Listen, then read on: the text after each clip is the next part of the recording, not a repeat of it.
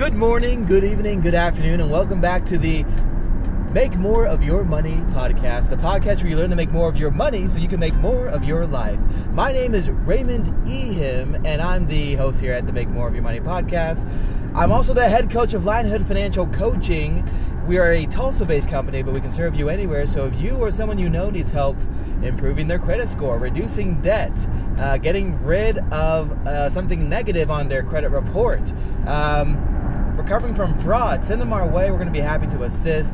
And uh, we would love to be able to serve you either on social media at Lionhood Financial. We're on both Facebook or Instagram. You can also give us a call at 405 582 0734. Or you can reach out to me directly at R I H I M as in Mike at lionhoodfinancial.com. Or you could just go to our website, lionhoodfinancial.com. We have a bunch of resources there, and you'll see the opportunity to connect through the website as well. So uh, today we're going to get into what we're calling the Redeem the Time series. It's really just going to be three parts, but we're going to be talking about. Um, how you can redeem the time in your personal finance. That's going to be the theme. This weekend, my mentor talked to me about that, and as you may have noticed, we fell behind on some of these episodes, but we are going to redeem the time. So uh, hang on, hang out. Thanks so much for for listening, and we'll get right into the show.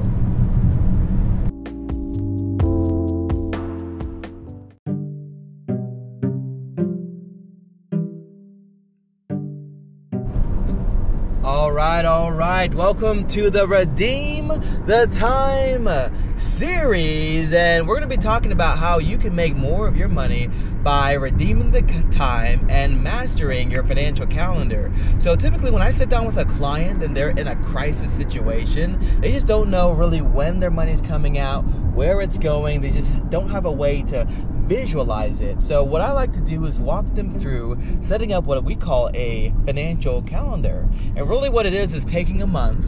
Typically, all their expenses come out at some point during the month, and um, we we go through a month and create a calendar that visually represents when the bills come out, how much they're coming out for, and we determine if those activities, those uh, those uh, transactions align with our client's goal. Because When you think about what you're spending, you got to understand that there is an importance around time. The time factor to your money. You got to think about the present value. In the book, The Psychology of Money, um, the writers talk about how when you think about the money that you're spending today, you should times it by five and consider that the real cost, the net present value, and then the cost if you're spending it on this instead of that. Because uh, you could be putting it in a mutual fund, earning a pretty decent 8% a year on average. And after 20 years, it would be worth five times what it is today. That's the power of compounding interest. So, if you spend a dollar today in 20 years, that could have been $5. If you spend 50 bucks today in 20 years, that could have been $250. So think about the things you're spending your money on. Is it worth the potential return you could get from investing wisely? So think about the, the, the, calendar, what you're spending, when you're spending, understand how to map that out, but understand that there's an importance about the time value, the net present value of that money. So when you're creating your financial calendar, um, I'm going to walk you through it right now. You're going to need uh, to pull out a calendar. You can pull out a physical one. You can do this on Google Calendars online. That's how I do it uh, when I'm walking through it with someone. And we just go through each and every day. So we're to walk through step by step how to build that financial calendar. So get your month.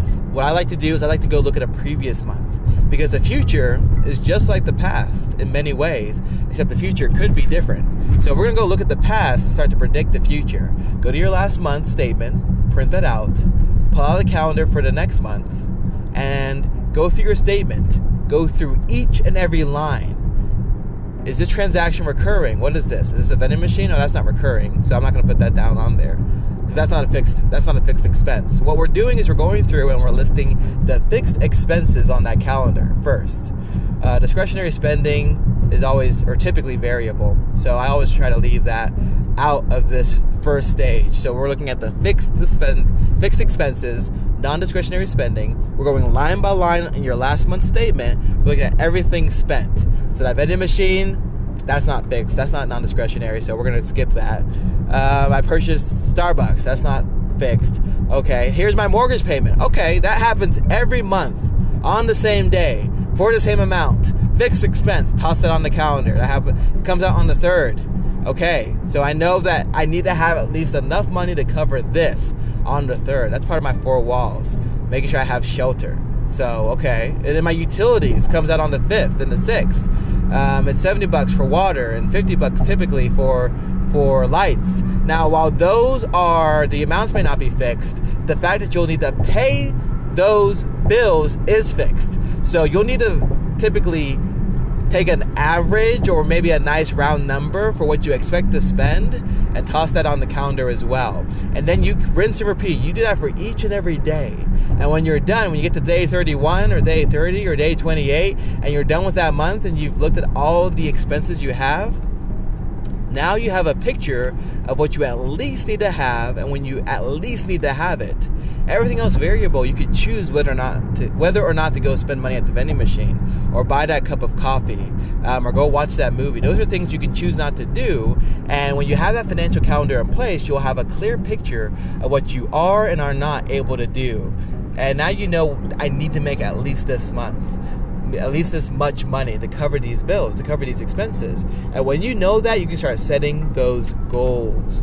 And goals are very important when you've when you created those. Um, when you're creating your, your financial personal finance plan or strategy you know what goals you have in life and so if you've gone through your fixed expenses but you have a goal of education what's that going to cost are you saving towards that or are you having to pay tuition on the monthly on the month like you have a monthly payment plan set up what is what's going on there that you would need to start to plan and save for now? Determine how much that uh, total amount is start putting funds away. You can then say like based on what i have to spend over the month i can put away this much on my second paycheck.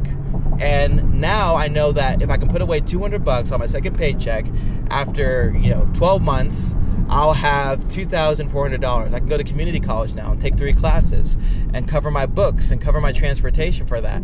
Now you can see how we had a goal, we got a plan, we got a vision of what was currently going on, and where we were able to predict or start to plan for the future. You see how powerful that is? Now you take control of your life, and now you're able to redeem the time right? We're bringing that full circle. So think about those different elements of your financial calendar, right?